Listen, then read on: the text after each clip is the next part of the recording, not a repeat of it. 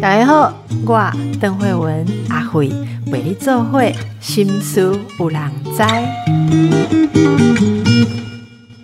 大家好，今天我的来宾是社团法人台湾银发产业协会的李宗勇理事长。先来问候一下，宗勇理事长，你好。我们今天哦，要从一本书开始谈，叫做《杏林人生七十开始》。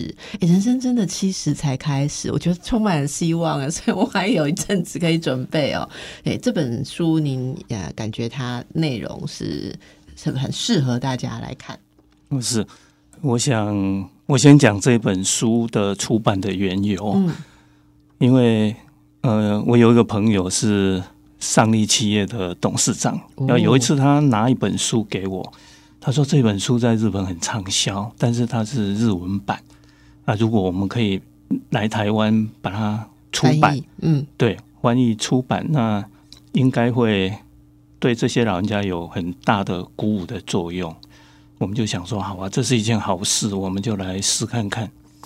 所以，我们我们两个的起源是把它当成一个印善书的概念，就台湾话叫做 跟他印福经啊，那种印来赏然后我们两个结缘，对对对，结缘。我们两个就说，好好好，那那怎么办呢？就找个出版社。我们当初又找说，哎，那出版社最大的就秋雨，秋雨出版社，我们找他来印，就找他们董事长来谈，结果被他们董事长泼了一个冷水。他说：“这不是在应付经啊！你知道出版一本书很辛苦，他要谈版权、翻译，还有你印了之后，这个一刷多少本，后面还有通路行销的问题。哎，还有专业的来，不是啊？你你您自己讲啊，要印归本的印归本哦，不是这这么一回事。那后后来我们就找那个商周，商周的和执行长，嗯，就看他有没有兴趣。”那那执行长说：“哦，这个也是很麻烦，他也没把握销量怎么样。”后来我们就因为好事嘛，哈，大家共襄盛举，就跟他吃个饭哦。后来他就说：“好吧，好吧那商说来印。”后来他就说：“好印可以，那你们就写个序文来嘛。”我就这样，这本书就在今年五月就出版了。那这本书的标题一开始，台湾的出版把它讲七十开始，心灵人生。我觉得翻译的很棒。那日本原来的书名叫做《七十岁是人生的分水岭》吧，大概是日文是这样子。那这本书出了之后，我不会日文，所以中文版初稿给我看，而我看了觉得也很棒，所以我就想说，哎，那这个这本书的出版对老人家来讲应该有很大的帮助，尤其对老化这件事嘛，台湾也是步入了。所谓高龄社会哦，即将步入高龄化，哎，超高龄的社会，所以应该这本书会对一些长辈有很大的这个启发的一个作用，所以我觉得这本书呢，我也愿意来推广哦。跟大家分享。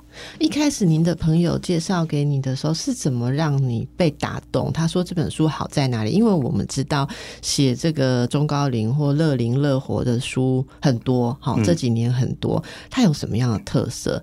因为我第一个想象说，因为它是日本，好日本啊，那日本当然这个非常熟悉超高龄社会，其实他们的老人也呃。改变了很多我们以前觉得老人生活的方式，包括消费，呃，包括社会上的种种生活方式，很多都针对把老人也开始当成主要的族群。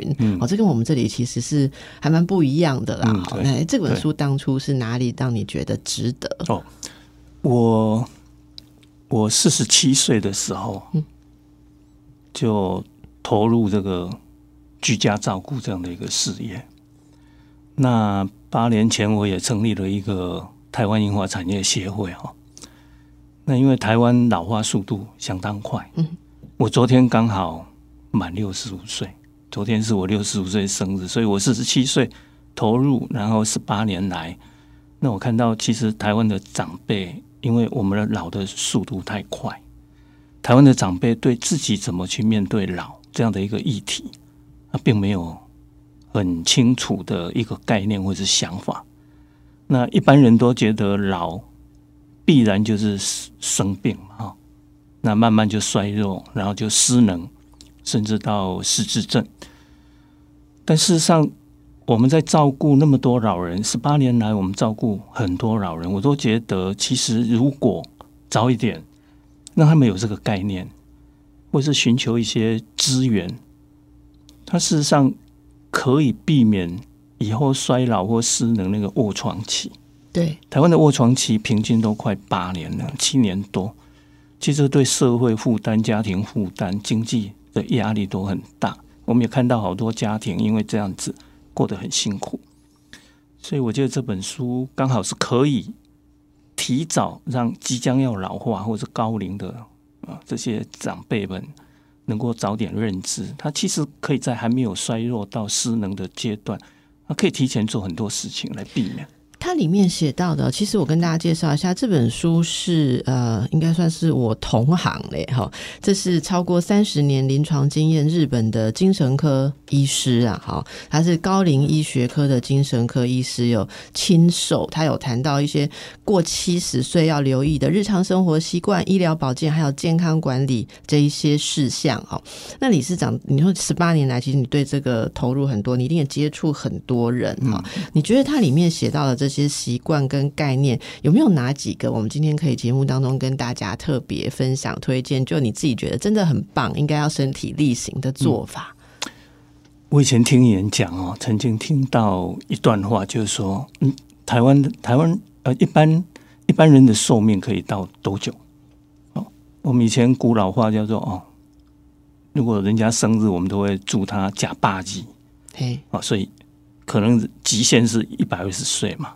但是事实上，我们没有活到那么那么老，为什么？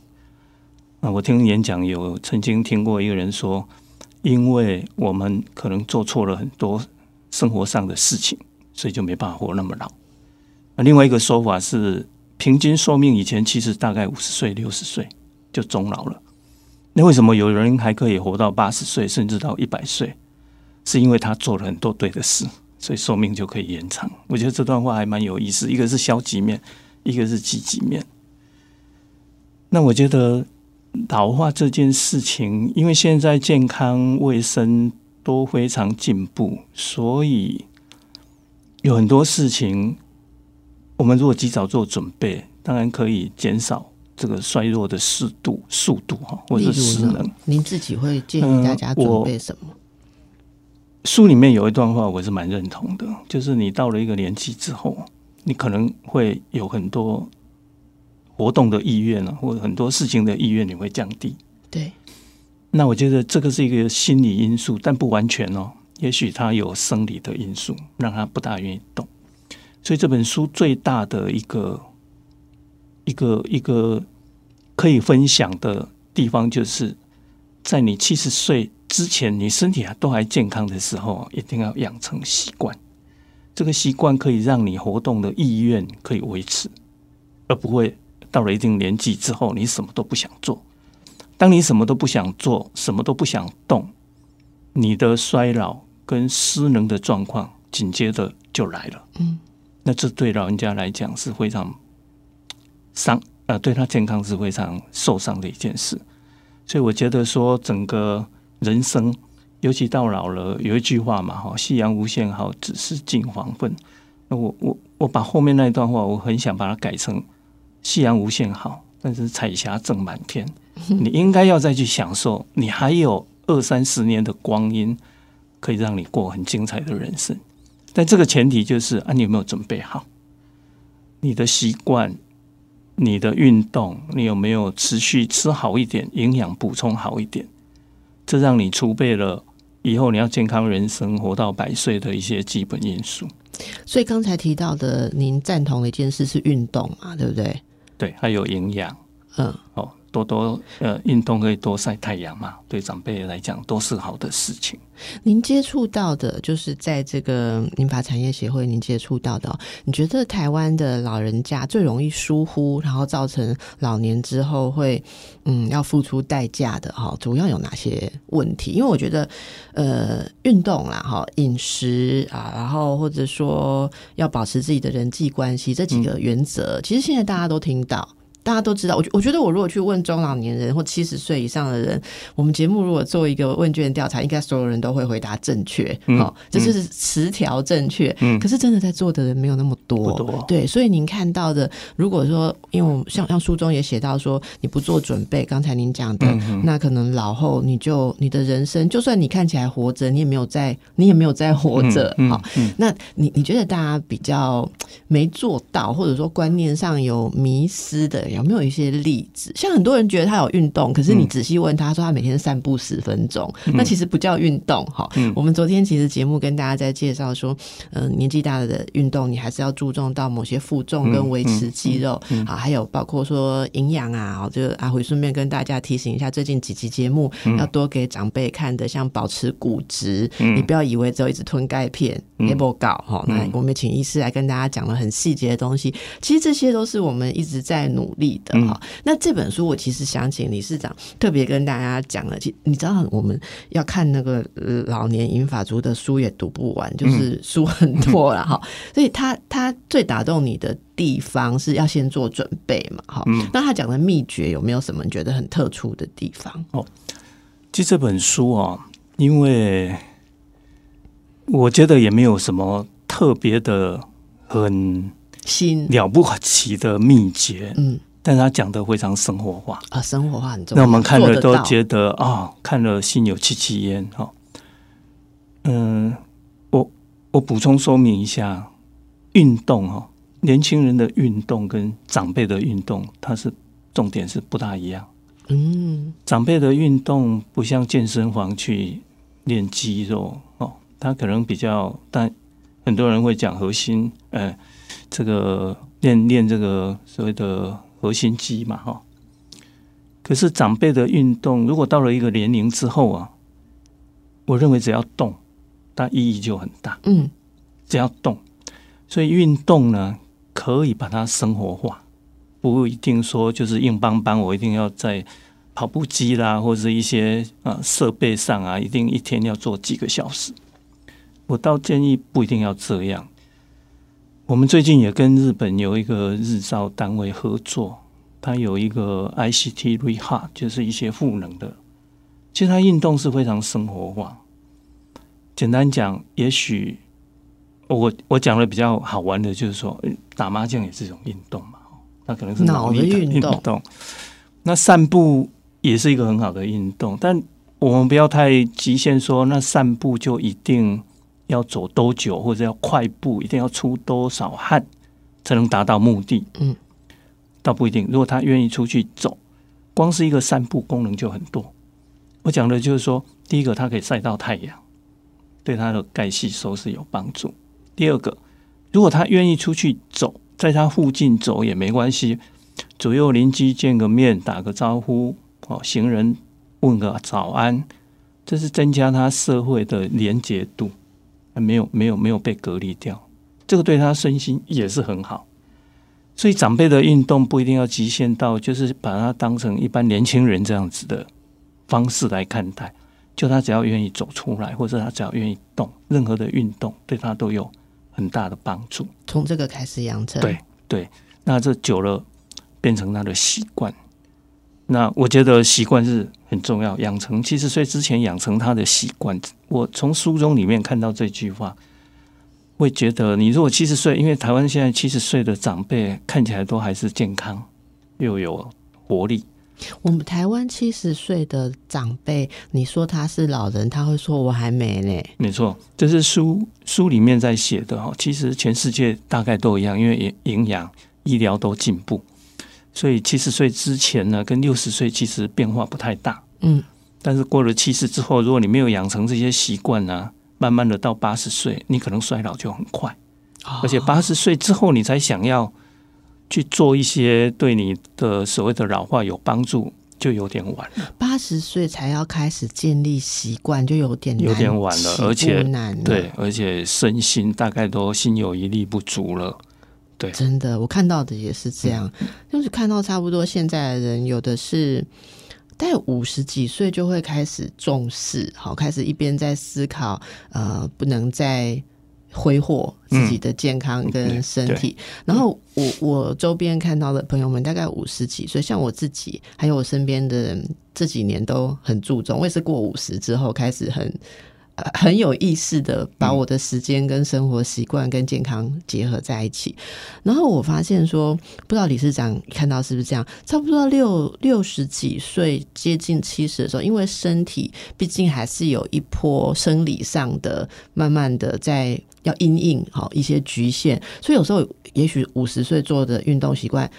你要稍微再调整一下，对不对？配合六七十岁的身体，然后这个可能差不多七十岁左右开始维持的习惯，你就是要支撑到到老了。而我看过很多，其实大家也不要太高兴，说你现在五十几岁有很好的习惯，你到六七十岁那里，你如果没有做一个转换，有时候就放弃。嗯放弃之后，真的从七十几岁到八十几岁，八十几岁才想起来说身体不好，有一天渐渐怎么样的时候，你发现说你要开始去做运动，你很惊讶的发现啊，我。我连从河堤的这里走到下一个水门都走不到了，嗯，很突然的。我我我们我们看到很多亲戚的长辈都是这样。嗯，这个邓医师刚讲这个例子，我突然想到，嗯，就是你你的习惯当然随着年年龄要微调了哈，就适合自己。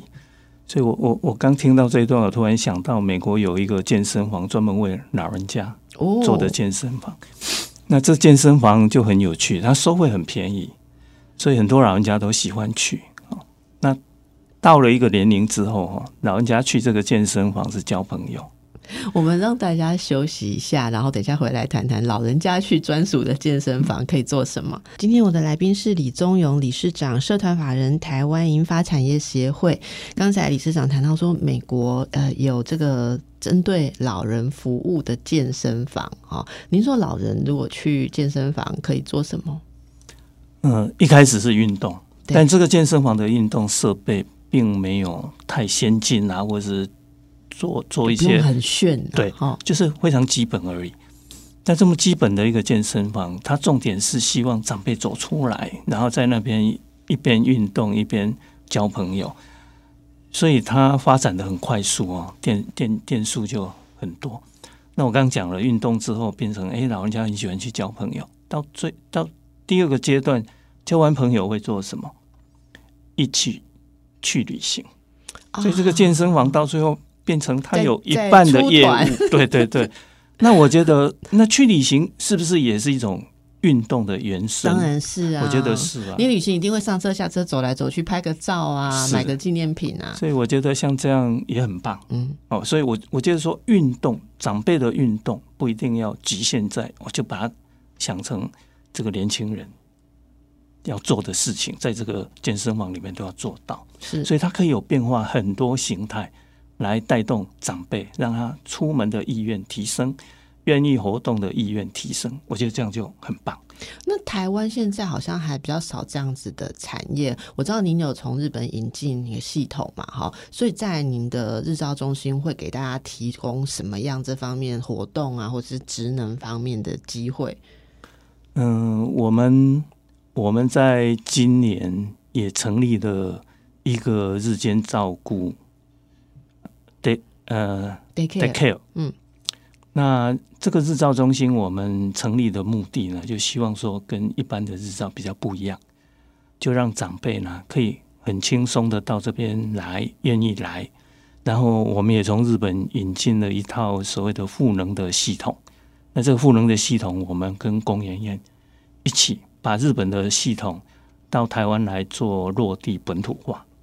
那这套系统呢，它有八大项目。的活动内容，那八大项目的赋能的功能，我们在衍生两百多个活动，两百多个活动，让长辈菜单很很多，很很丰富，不会很无聊。这两百多不代表什么，是希望说所有的活动我们都把它生活化，让长辈不知不觉，因为做这个活动，那他就有动，因为他就喜欢动，这个功能就会有。那这套系统。有 AI 的功能在里面，就是我们把它输入一些基本的生理状况，然后 AI 去判断它可以做适合做什么样的活动，那我们就每天就带着它做，但不是强迫。所以为什么要有两百多种？如果说他今天心情不好，你不要强迫他做任何事情，就让他自己泡一杯咖啡，或者我们泡一杯咖啡给他喝，让他静静坐在那边。这也是我们项目之一。那这个用意是什么？第一个，如果他自己去磨豆子，哎，那也是一个一个赋能的功能。当然，他闻到咖啡的香香味，喝了这杯咖啡。那我们有时候治疗会讲微药物治疗，有无感无感疗愈，只要纳入对他有帮助的，在活动里面我们都会去设计。那为什么？呃，我。稍微讲一下，我们的日照叫软时光日间生活馆，温暖的暖，对，温暖的暖软时光。那是因为我们早期曾经在泰顺街一个呃日式的老宿舍哈，这是台大的财产。我们曾经开了一个咖啡馆，这咖啡馆就是我们也请咖啡师傅来泡很好喝的咖啡，但是重点不在咖啡，重点是我们在这个咖啡馆也编排了好多课程。大概就类似日本这样的课程。那后来因为疫情，这个咖啡馆我们结束了，我们就把这个理念跟这个招牌就移到我们的日间照顾中心来，所以我们名字把它叫做“软时光生啊日间生活馆”，就希望说我们也把它布置成让长辈早上要进到这里面，不要被贴标签，认为哦我就是到这个专门啊收收容老人的这个养老单位，什么日照啦什么。那他觉得我好像就逛到一个咖啡馆进来，然后标签也不是什么日间照顾，我们叫软时光日间生活馆。那他进来会很轻松、很快乐的心情。我觉得这就是活动的。刚刚这本书的主要的一个，他要倡议的就是不要让他出门活动的意愿降低，对他维持健康是有一个很大的帮助。嗯，所以我们就是这样的设计，但是今年才刚。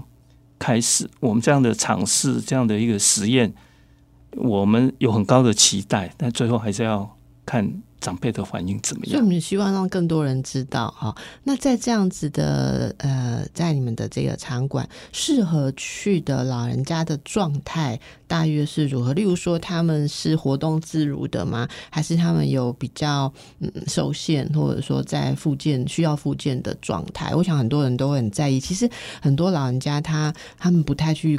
参观或者说思考这些，因为他们都会以为说，坦白讲，我周边的长辈都说啊，可是我就好手好脚啊，哈，然后只是可能活动比较差这样子哦。那去那边会不会有一些都是嗯好，例如说在复健的啦，哈，中风过啦，或者说有什么慢性病，所以我是不是都会跟很多状况不是很一致的人在一起，会让我觉得自己很糟糕啊？哈，这这个这个状态是如何？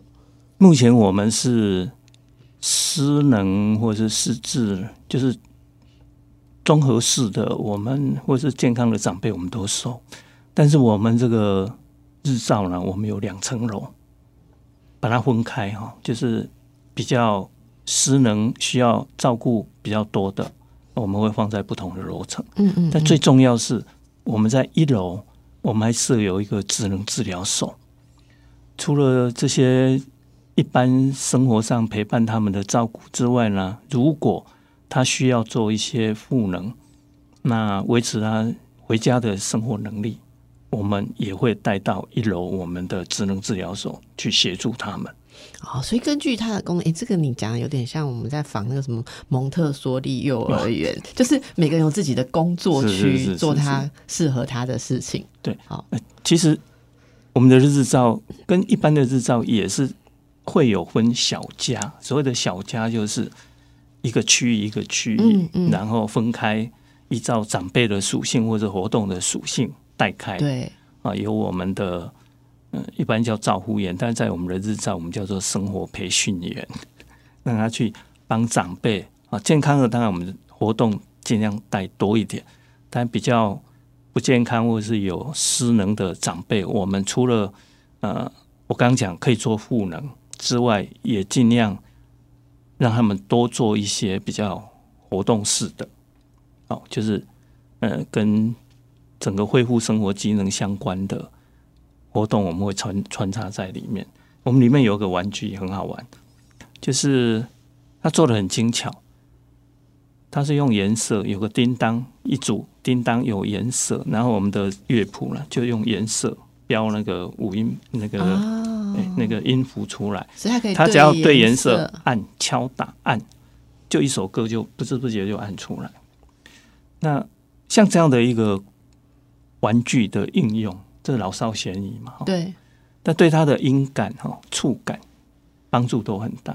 所以我要强调，就是说，哎，这也是一种运动。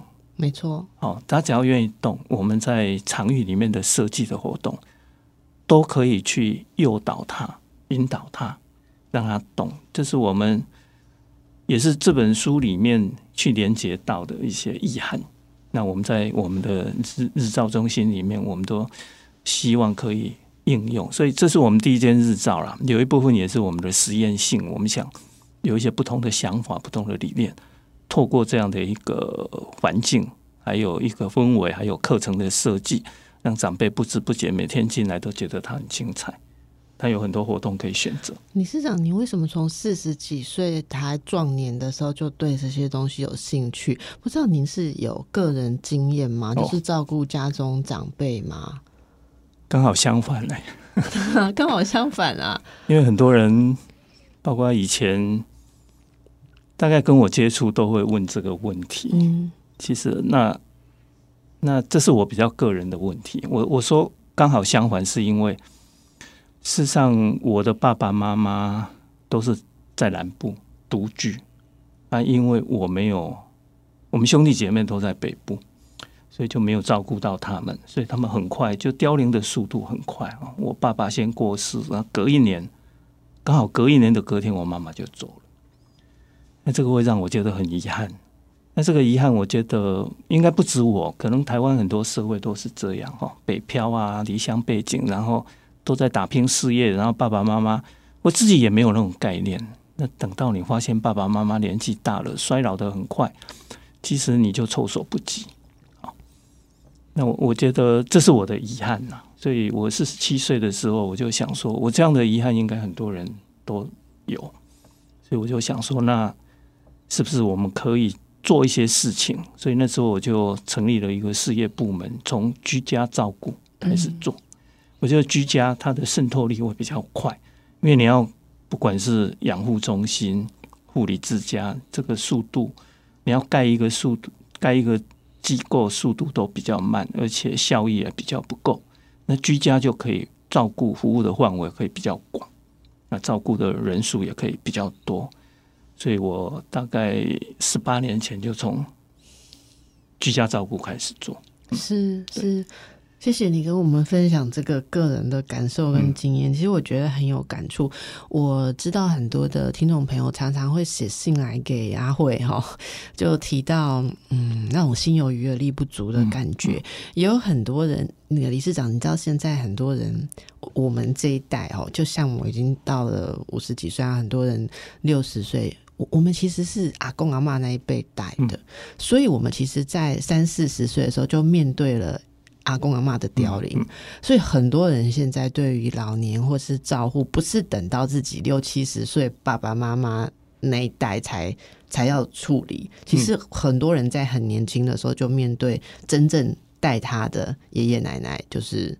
祖辈啦，好的的这些需求，所以我也收到很多的信件，但有有一有几位让我觉得很能理解，但是也很心痛的。他说，看着长辈，就他才三十几岁，事业正要冲，可是从小带他的阿公阿妈就是已经衰老，需要照顾。可是爸爸妈妈可能也没有那个理解，说有什么资源。结果他就觉得说自己的工作或也刚成家，没有办法去照顾。他说，我听到几位来信说，会采取逃避的心态。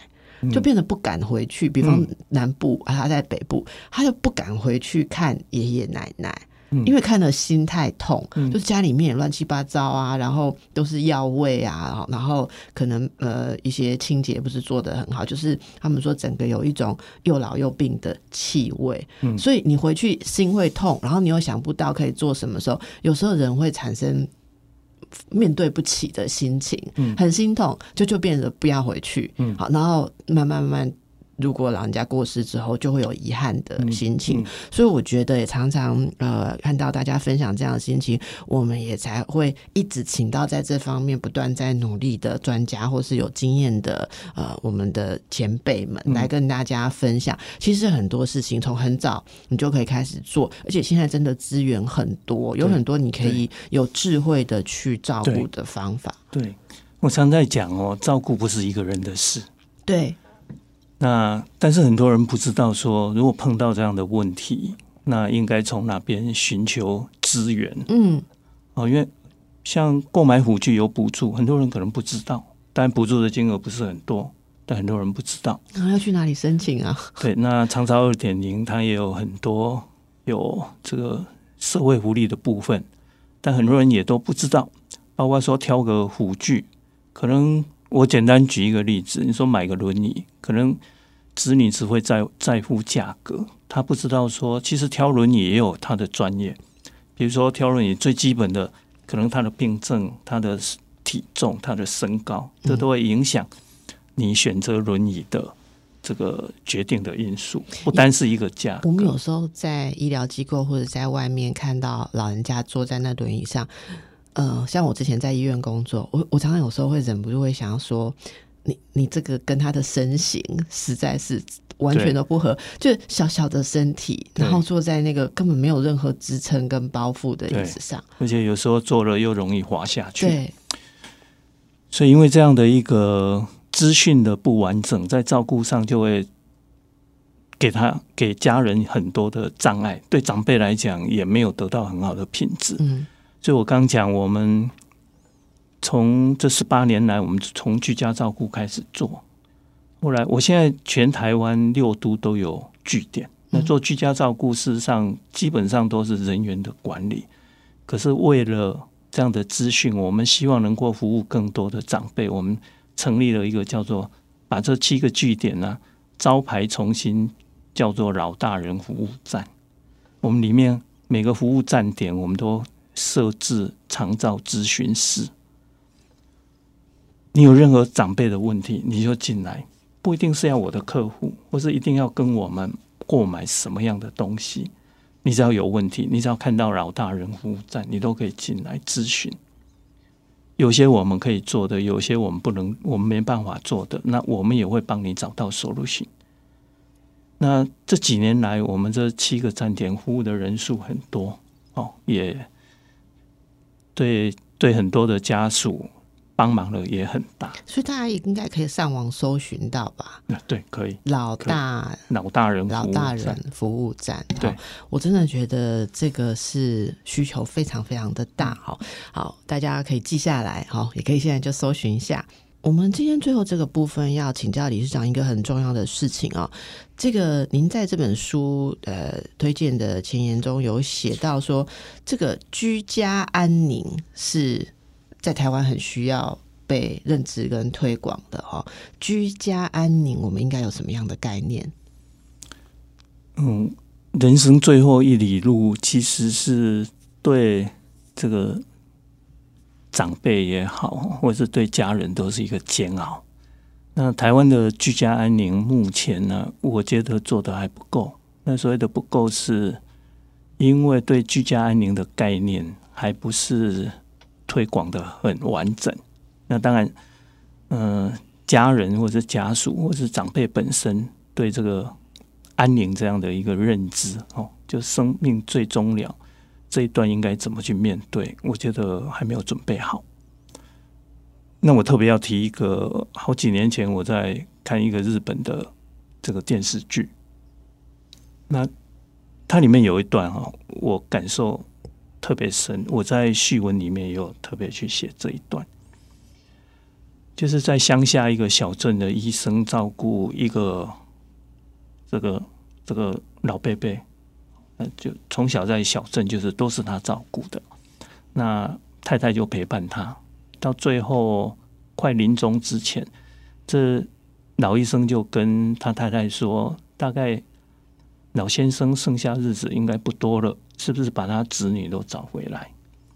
啊，所以阿爸就开始扣他的儿子要回来。那他东京的儿子一回来就很生气，这个医生还在那边收他的东西哈，他就破口大骂，他怪他妈妈，他说怎么可以把爸爸丢在这个乡下？乡下医疗设备都不好，那这样等于让爸爸在等死，应该送到东京的大医院去做治疗。那这个老医生啊，静静的收东西，也听他儿子这样在讲哦。后来是小这个小镇的医生就跟他儿子说：“爸爸从中年之后都是他在照顾，他什么病他最清楚。嗯，那人在生病到终老，他本来就是一个过程。如果你现在把爸爸送到大医院去，可能要重新再检查一次，或者最后是插管的维生，其实对爸爸不是最好的。那人也不可能长命百寿。”所以必须要面对哦，死亡是必须要面对。那因为爸爸的状况我最清楚，他现在最需要的就是让他在熟悉的环境能够终老，然后有妈妈在旁边的陪伴。我这段话我听了非常感动。那儿子听完了也觉得是对的哦，就没有再吵。然后大大概过了两天，这个阿公就过世，然后他们子女就围在旁边。